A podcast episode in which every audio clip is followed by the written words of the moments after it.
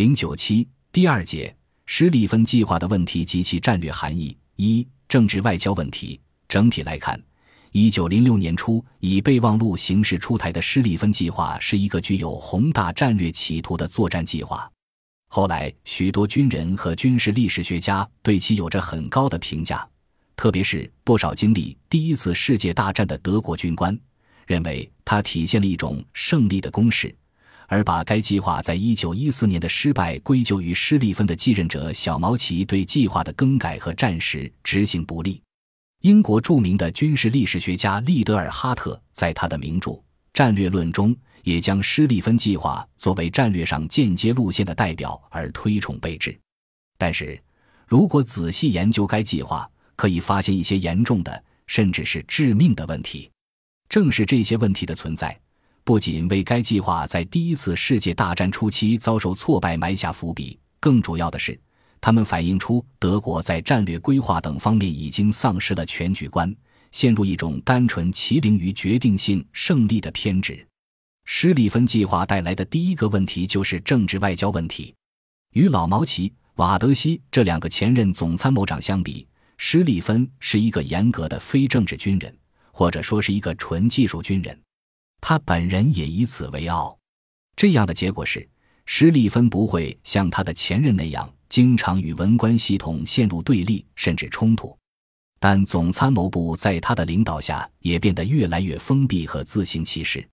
对于施利芬来说，追求军事胜利就是军队的唯一任务，至于政治和外交则不在军人的考虑之列，所以。施利芬在破坏比利时中立的问题上丝毫没有犹豫，但是破坏比利时中立带来一个严重问题：比利时的中立是由几个大国共同保证的，德国又是保证国之一，亲自破坏自己的保证将使德国在道义上处于十分不利的境地。更重要的是，比利时的中立对英国具有关键意义，防止某个大国控制比利时。荷兰这两个低地国家是英国的一贯立场，所以施利芬计划的实施将确保英国的军事卷入。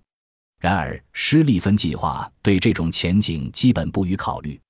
一九零六年初的备忘录只是泛泛的提到要击败英国的远征军，而在一九零六年二月，施利芬专门就英国远征部队问题对一九零五年备忘录做了增补。但结论仅仅是英军部队的战斗力微不足道，因此同样会在德军强大的右翼部队的进攻下被粉碎。事实上，这种非政治的军事观念必然还是会与政治外交发生联系。和老毛奇时代不同的是，这种胜利压倒一切的军事考虑没有和政治外交的互动过程，它一开始就是作为一种继承事实来要求政治外交的配合。一个典型的例子是。一九零零年五月，施利芬作为总参谋长，告诉外交部官员赫尔斯坦因，在两线作战的情况下，总参谋部不希望被国际条约所束缚，并就此征求他的意见。赫尔斯坦因经过长时间沉默后回答：“如果总参谋部，特别是像施利芬这样的战略权威认为这样做是必须的，那么外交的责任就是与之配合，并利用任何可能的方式来确保它顺利实施。”